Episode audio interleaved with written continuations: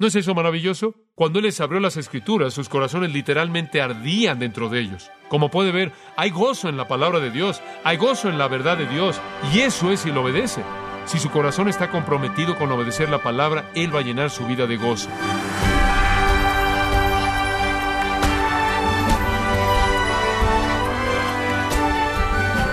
Sea usted bienvenido a esta edición de Gracia a vosotros con el pastor John MacArthur.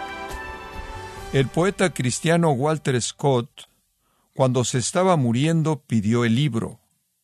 De los miles de libros a su alrededor, él vio en la Biblia no solo el libro para quienes están muriendo, sino también para los que están vivos. ¿Qué valor tiene para usted la palabra de Dios? ¿Es simplemente otro libro o es el libro que le ofrece vida eterna en Cristo? En el programa de hoy, John MacArthur nos explica que la Biblia es la palabra de vida que da esperanza para la muerte, y nos encontramos en la serie Cómo estudiar la Biblia, aquí en Gracia Vosotros. Permítame compartirle, para comenzar, algo acerca de la autoridad de la palabra de Dios. Y realmente esto cubre el tema del por qué es importante estudiar la Biblia. En primer lugar, permítame decir esto. Declaramos desde el principio que las escrituras son la palabra de Dios. No son la opinión de los hombres, no es filosofía humana, no son las ideas de alguien, no es una colección de los mejores pensamientos de los mejores hombres, es la palabra de Dios y como tal hay varias cosas que necesitamos reconocer acerca de ella. Número uno es infalible. En total la Biblia no tiene errores. Todo lo que dice es la verdad no solo es infalible en su totalidad, sino que hay una palabra, hay una segunda palabra que usamos para describir a la Biblia y es la palabra inerrante. No solo infalible en su totalidad, sino inerrante en las partes. En Proverbios capítulo 30, versículos 5 y 6 dice esto, Toda palabra de Dios es limpia. No añadas a sus palabras para que no te reprenda y seas hallado mentiroso. La Biblia no solo es infalible en su totalidad, sino que también en sus partes, al grado que toda palabra es la verdad de Dios. Y añadiría otro término, la Biblia no solo es infalible e inerrante, sino que está completa. Al final del último libro de la Biblia, el libro de Apocalipsis, leemos estas palabras.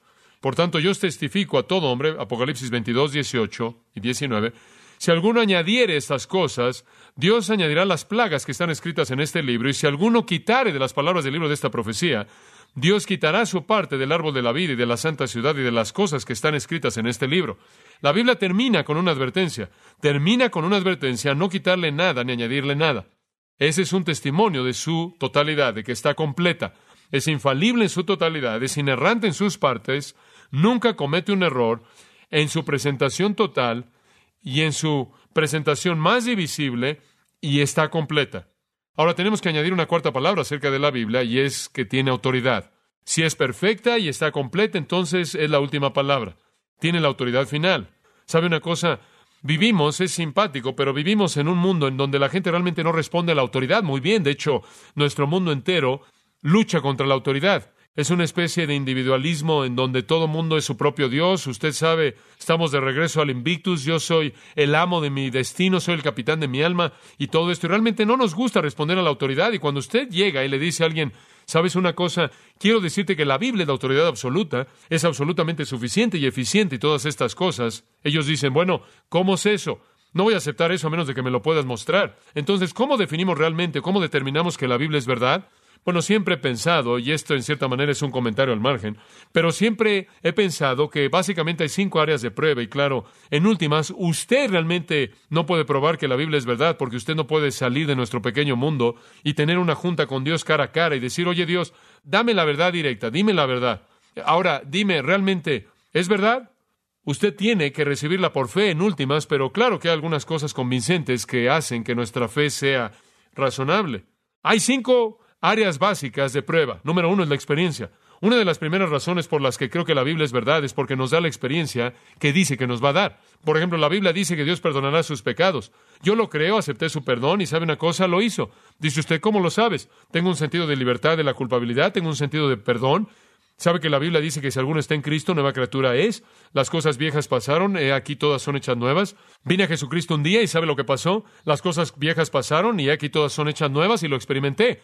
La Biblia realmente cambia vidas. Alguien dijo que una Biblia que se está deshaciendo normalmente le pertenece a alguien que no se está deshaciendo. Y creo que eso es verdad porque la Biblia puede arreglar las vidas. Millones de personas por todo el mundo son una prueba viva de que la Biblia es verdad. Lo están experimentando. Es difícil discutir en contra de esto, pero ¿sabe una cosa? Aunque es un gran argumento, en un sentido es uno débil en otro sentido, porque si usted comienza a basar todo en la experiencia, usted va a terminar con algunas personas que han tenido algunas experiencias bastante raras. Usted sabe, el, el ebrio, el hombre que está borracho, que ve a los elefantes rosas, pero realmente no los ve, y el musulmán y el budista, y el hombre Hare Krishna, y el hombre que se siente allá abajo de un árbol y contempla ahí su, su ombligo y cualquier otra persona, van a tener una experiencia, y si usted basa todo en la experiencia, está en problemas.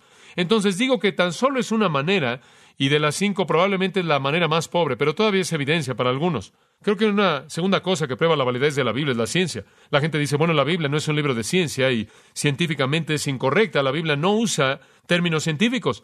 Pero, ¿sabe una cosa? La gente con frecuencia dice, ¿qué hay acerca del Antiguo Testamento que dice que el sol se detuvo? Ahora sabemos que el sol no se detuvo. ¿Qué sucedió? Si algo pasó es que la Tierra dejó de rotar y parecía como que el sol se detuvo. Dicen, bueno, como puedes ver en esos tiempos antiguos, pensaban que el sol estaba dándole vueltas a la Tierra en lugar de que fuera al revés. Simplemente ese es un error bíblico típico. Pero como puede ver, el problema es que la gente estaban analizándolo científicamente y ellos no estaban haciendo eso, estaban viendo lo que les pareció que pasó. Y usted hace lo mismo, usted se levanta en la mañana y va al este y no dice, oh, qué bonita tierra que está rotando. Esa no es la tierra que está rotando, ese es un amanecer. Como puede ver, no siempre necesitamos una respuesta científica para todo. Algunas veces la observación pura es suficiente. La Biblia dice algunas cosas que se presentan desde el punto de vista de observación humana, pero por otro lado, cuando la Biblia habla acerca de un principio científico, es precisa, es correcta, es exacta. En el capítulo 55 de Isaías, en el versículo 10, escuche esto. Pero como la lluvia y la nieve descienden del cielo y no regresan ahí, sin regar la tierra, y hacer que produzca y dar semilla al que siembra y pan al que come. ¿Escuchó eso? Este es Isaías, siglos antes de que el ciclo hidrológico fuera descubierto, diciendo que la lluvia y la nieve desciende y no regresa hasta que ha regado la tierra. ¿Sabe usted que ha sido solo en tiempos modernos que la hidrología ha sido entendida? Y lo que sucede es que la lluvia cae en la tierra y llega de los arroyos al mar y del mar vuelve a regresar a las nubes y es quitada de la tierra y vuelve a ser regada en la tierra. Este es el ciclo hidrológico constante. Isaías 55, versículo 10 lo presentó. Dice usted, bueno, de vez en cuando un cerdo ciego puede encontrar la subida. Quizás Isaías simplemente adivinó. Bueno, esa podría ser una posibilidad si no fuera por el hecho de que lo mismo se presenta en otras porciones de la Biblia. El mismo ciclo hidrológico, estaba pensando en Job capítulo 36, versículo 27, porque él hace que las pequeñas gotas de agua rieguen lluvia de acuerdo con el vapor el cual las nubes derraman y destilan sobre el hombre abundantemente. ¿Puede alguien entender cómo se esparcen las nubes o el ruido de su tabernáculo? Y aquí de nuevo está la discusión de la lluvia. Usted puede volver a comparar eso con el Salmo 135 y simplemente estamos viendo algunas muestras. Versículo 7, Él hace que los vapores asciendan a los fines de la tierra, Él hace el relámpago para la lluvia y trae el viento de sus tesoros, de sus depósitos. Aquí de nuevo está la discusión de esta maravillosa secuencia de la lluvia y los vapores ascendentes del mar para plantar el agua de nuevo en las nubes. La Biblia habla de las órbitas fijas de los cuerpos celestiales. En Jeremías capítulo 31 habla de eso. En el Salmo 19 habla de eso. Y realmente creo que conforme usted entra a la Biblia, usted va a descubrir cosas increíbles acerca de la ciencia que nos hablan de que la Biblia es verdad. Usted nunca necesita avergonzarse de la Biblia. Usted nunca se va a encontrar con un problema en la Biblia que no pueda resolver de una de dos maneras. Al ver el resto de la Biblia y entender cómo interpretarlo, o al reconocer que nunca lo va a entender hasta que esté cara a cara con Dios. Hay algunas cosas que no entendemos y no sabemos, pero la verdad está aquí. Usted no va a encontrar un error en las escrituras, ni siquiera científicamente. Dentro de la ciencia de la geología, por ejemplo, hay una disciplina que se llama la isostasia la cual es algo interesante, realmente bastante nuevo, es el estudio del equilibrio de la Tierra. La idea dice que pesos iguales se necesitan para apoyar a pesos iguales, de tal manera que la masa de la Tierra debe ser apoyada de manera igual por la masa del agua. Pero realmente nunca han descubierto nada que sea demasiado nuevo, porque si usted regresa al buen y antiguo Isaías, quien no era un científico en absoluto, simplemente un profeta de Dios. En el capítulo 40 de Isaías, en el versículo 12, dice, Dios ha medido las aguas en el hueco de su mano. Él midió los cielos con su palmo. Él ha medido el polvo de la tierra. Él ha pesado los montes en la balanza y las montañas en la balanza. Dios conoce todo acerca de la esostasia. Él sabe todo acerca de ese tipo de cosas. Es algo increíble cuando usted llega a la Biblia y comienza a estudiarla, inclusive científicamente. Pienso en Herbert Spencer, quien murió en 1903 y dijo, bueno, Herbert Spencer descubrió lo más maravilloso acerca de las categorías de todas las cosas que existen en el ambiente del universo. Él dijo que todo podía dividirse en estas categorías. Tiempo, fuerza, acción, espacio y materia. Cinco categorías científicas clásicas. Tiempo, fuerza, acción, espacio y materia. Herbert Spencer dijo, todo encaja en estas. El mundo lo reconoció como un gran científico, un gran hombre de descubrimiento. ¿Quiere saber algo? Usted encuentra las cinco categorías en el primer versículo de la Biblia. En el principio, eso es tiempo, Dios, eso es fuerza, creó, eso es acción, los cielos, eso es espacio, y la tierra, esa es materia. La Biblia cuando habla, habla de manera precisa. Entonces la ciencia es una buena manera de mostrar la autoridad y la validez de las escrituras. Hay una tercera en nuestra pequeña lista de cinco. Primero la experiencia, después la ciencia, después Cristo. La vida misma de Cristo es una evidencia tremenda de la verdad de la Biblia. Y digo eso por muchas razones, pero simplemente una que le sugiero por ahora que le comento, y es esta. Jesús creyó en la autoridad de la Biblia. Jesús dijo, ni una jota, ni una tilde pasará de la ley hasta que todo se ha cumplido. Hay una cuarta área de prueba cuando usted ve la Biblia, y ese es el área de los milagros. Digo que la Biblia es un libro divino porque tiene milagros y es la prueba de que Dios está involucrado en ella. Tiene que ser un libro sobrenatural debido a toda la actividad sobrenatural. Dice usted, bueno, ¿cómo sabemos que todos los milagros son verdad? Bueno, todos son mostrados aquí y tienen la información de apoyo aquí. Por ejemplo, cuando Jesús resucitó de los muertos, más de 500 personas lo vieron resucitado de los muertos. Eso es suficiente como para convencer a cualquier jurado. La naturaleza milagrosa misma de la Biblia habla de Dios. Entonces la experiencia, la ciencia y el testimonio de Cristo y los milagros de la Biblia, y después en quinto lugar la profecía. No hay manera de explicar el hecho de que la Biblia predice cosas que van a suceder históricamente a menos de que usted vea a Dios como el autor. Y pienso en Pedro Stoner, en su pequeño libro La ciencia habla, dijo, simplemente tome unas cuantas profecías. Y él escoge unas tres o cuatro profecías del Antiguo Testamento. Él es un científico que está tratando con la ciencia de la probabilidad matemática, y él dice esto, y cito, si tan solo añado las probabilidades de estas tres o cuatro cosas que pudieran pasar simplemente por accidente, habría una posibilidad en dos quintillones que un accidente así pudiera suceder. Sin embargo, todo detalle ha sucedido. Él dice, una posibilidad en dos quintillones sería como llenar el estado de Texas con 35 pies de profundidad en dólares de plata, colocar una X en uno de ellos y decirle a un hombre ciego que tiene una oportunidad de encontrar ese dólar con la X. Fin de la cita. Esto es tener una posibilidad en dos quintillones de encontrar esa moneda con la X en ella. Así de probable es, de acuerdo con la matemática de la probabilidad, que estas cuatro profecías, con todos sus detalles específicos, llegaran a suceder simplemente por accidente. Es increíble. Cuando la Biblia habla proféticamente, está en lo correcto. Literalmente cientos de profecías cumplidas.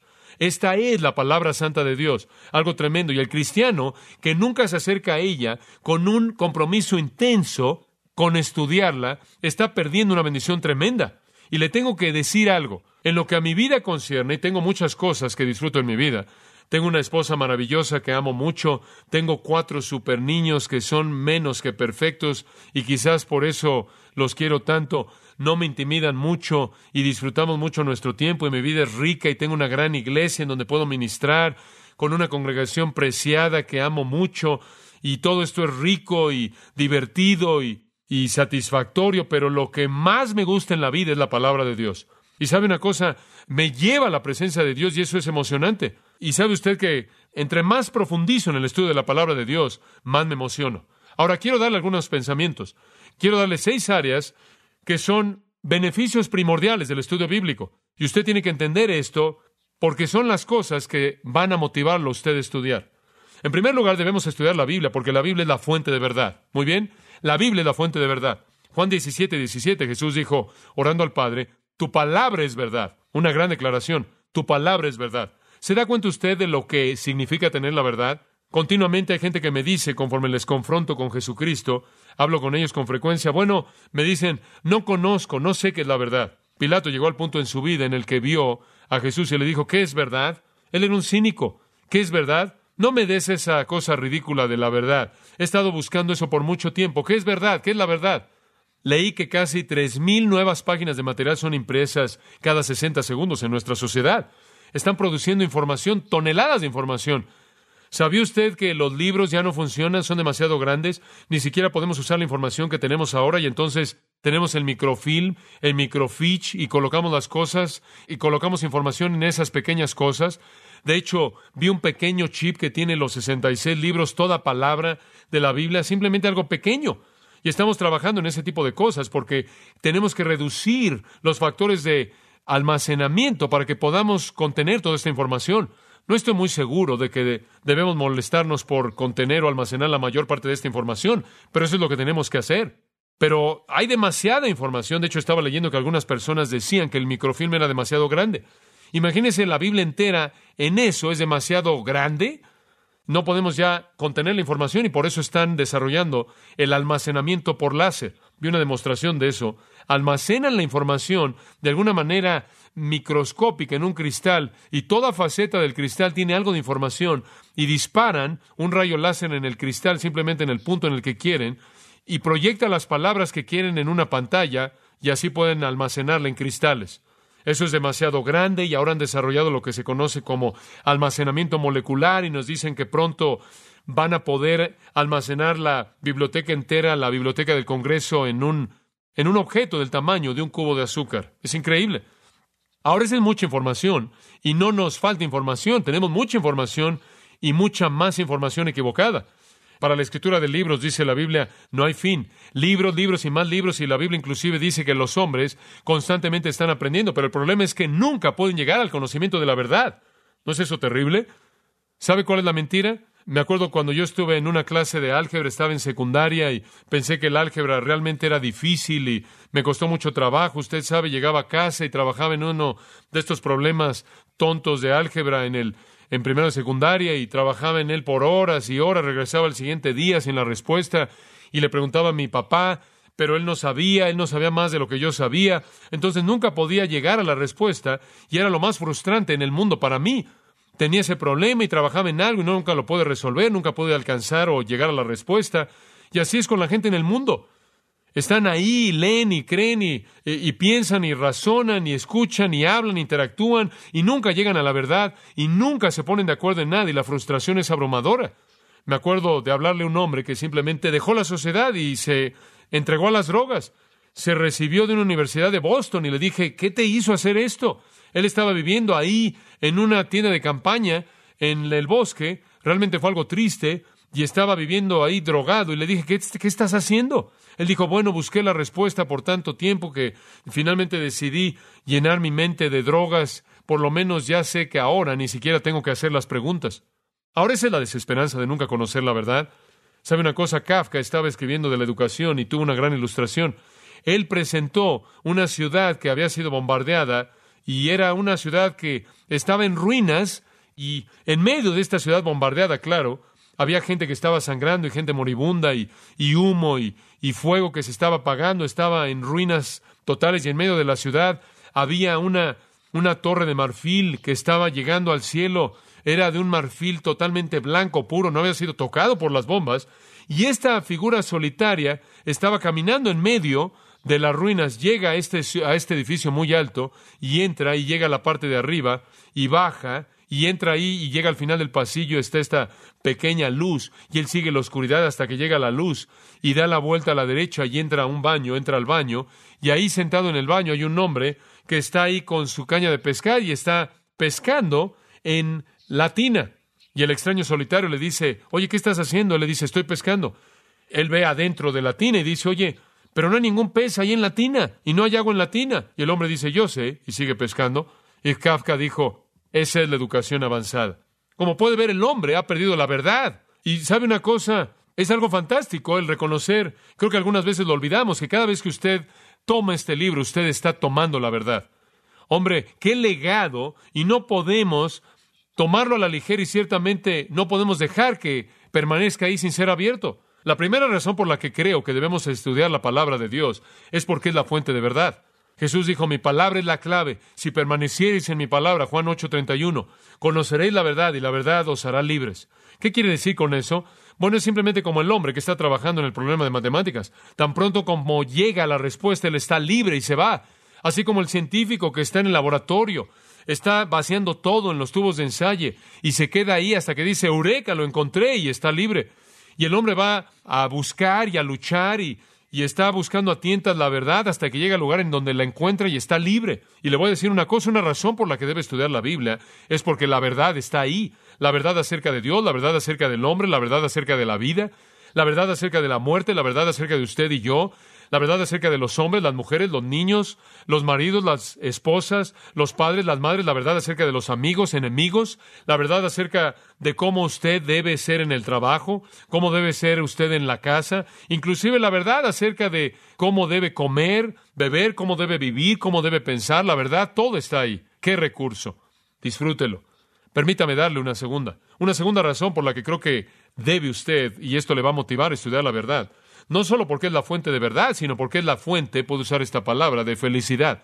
Quizás le gusta gozo mejor o quizás le gusta mejor bendición, pero felicidad lo expresa. La verdad está ahí, nos trae gozo. Permítame mostrarle algunas cosas en las Escrituras. Tenemos que usar las Escrituras para exaltar a las Escrituras. En el Salmo 19, versículo 8, escuche esto. Los mandamientos de Jehová, y simplemente está hablando de los principios de las Escrituras, son rectos, que alegran el corazón. Los mandamientos de Jehová son rectos, que alegran el corazón. ¿No es ese un gran pensamiento? Los mandamientos de Jehová son rectos, que alegran el corazón. Cuando usted comienza a estudiar la Biblia y aprende estas grandes verdades, se emociona tanto. Le voy a decir una cosa, yo estudio la Biblia mucho porque constantemente estoy enseñando y predicando la palabra y la estudio porque la amo tanto y nunca he encontrado en mi vida que disminuya la emoción que disfruto en el descubrimiento de la gran verdad que viene de la palabra de Dios. Usted habla acerca de emociones, yo tengo muchas emociones en mi vida. Yo miro hacia atrás y todas las cosas maravillosas y emocionantes que me pasaron como niño a lo largo de mi carrera deportiva. Usted sabe todos los honores y las cosas que usted recibe en el deporte y toda la emoción de participar en una carrera universitaria y todas las cosas que usted ve y ve esas cosas y las emociones que ha disfrutado. Y le voy a decir una cosa, la emoción más grande que he conocido en mi vida es la emoción tremenda que viene a mi propio corazón cuando he roto el cascarón de la verdad increíble de la palabra de Dios. Es una experiencia emocionante y gozosa. El Salmo 19 lo dice, los mandamientos de Jehová son verdad, que alegran el corazón. De hecho, Proverbios 8:34 dice, Bienaventurado es el hombre que me oye. Escuche Lucas 11:28, y estas son las palabras de Jesús. Lucas 11:28, bienaventurados o felices, bienaventurados los que oyen la palabra de Dios y la guardan. ¿Quieres ser una persona feliz? Obedézcala. Me sorprende cuántas personas saben lo que la Biblia enseña y no lo obedecen y no son felices. La gente me dice, bueno, el libro de Apocalipsis es tan difícil de entender. Realmente estudiamos lo demás, pero no me quiero meter en Apocalipsis, no quiero involucrarme en eso. Bueno, escuche inclusive el libro de Apocalipsis, el cual parece ser tan difícil. Escuche lo que dice en el versículo 3 del capítulo 1. Bienaventurado es el que lee y los que oyen las palabras de esta profecía. La palabra bienaventurado significa feliz. ¿Quiere ser feliz? Lee Apocalipsis. ¿Quiere ser feliz? Lea cualquier parte de la palabra de Dios y responda a la misma. Primera de Juan 1.4, me encanta este versículo. Estas cosas os he escrito para que vuestro gozo sea cumplido. ¿No es eso maravilloso? gozo pleno, completo. Hay una declaración maravillosa que hizo nuestro Señor en ese magnífico capítulo 15 de Juan, el capítulo en donde Él se presenta a sí mismo como la vid. En el capítulo 15 y el versículo 11, Él dice esto, estas cosas os he hablado para que mi gozo permanezca en vosotros y para que vuestro gozo sea cumplido. Qué tremendo pensamiento, gozo de las escrituras. Ahora quiero ilustrar esto y terminaremos. Pero permítame ilustrarlo a partir de Lucas capítulo 24, versículo 24. ¿Se acuerda que Jesús había resucitado de los muertos y él iba camino a Maús con esos dos discípulos que no sabían quién era y conforme iban caminando encontramos esto y ciertos de aquellos que fueron con nosotros al sepulcro y descubrieron como las mujeres habían dicho que no lo vieron. Después él les dijo, oh insensatos y tardos de corazón para creer todo lo que los profetas han hablado. Ahora Cristo les está hablando, pero no saben quién es. ¿Acaso no debía el Cristo haber sufrido estas cosas y haber entrado a su gloria? Ahora les presenta el tema de Cristo. No saben quién es porque sabemos que después de su resurrección nadie sabía quién era hasta que Él se les reveló. Entonces, Él se mantiene velado de ellos de alguna manera y entonces Cristo comienza a hablarles de sí mismo. Y él comienza con Moisés, todos los profetas, y les abrió en todas las escrituras todas las cosas que de él decían. Y él les está enseñando aquí las escrituras, leyendo a lo largo de las escrituras, dándoles las escrituras y están escuchando. Y cuando llegan, tienen ahí su comida y de pronto eh, ellos entienden, versículo 31, los, sus ojos fueron abiertos y lo reconocieron y él se desapareció de su vista y después me encanta esto, y ellos se decían uno a otro, ¿No ardía nuestro corazón en nosotros mientras hablaba con nosotros por el camino cuando nos abrió las escrituras? ¿No es eso maravilloso? Cuando Él les abrió las escrituras, sus corazones literalmente ardían dentro de ellos. Como puede ver, hay gozo en la palabra de Dios, hay gozo en la verdad de Dios, y eso es si lo obedece. Si usted no guarda estas palabras, no hay gozo, y tengo que añadir que Dios es un Dios de gracia y no espera que usted guarde todo principio y nunca se desvíe sino que es cuestión de cuál es nuestra actitud de corazón. Si su corazón está comprometido con obedecer la palabra, Él va a llenar su vida de gozo. No hay excusa para que nosotros no conozcamos la verdad y no vivamos nuestras vidas literalmente llenas de emoción y gozo. Está aquí disponible en la palabra de Dios.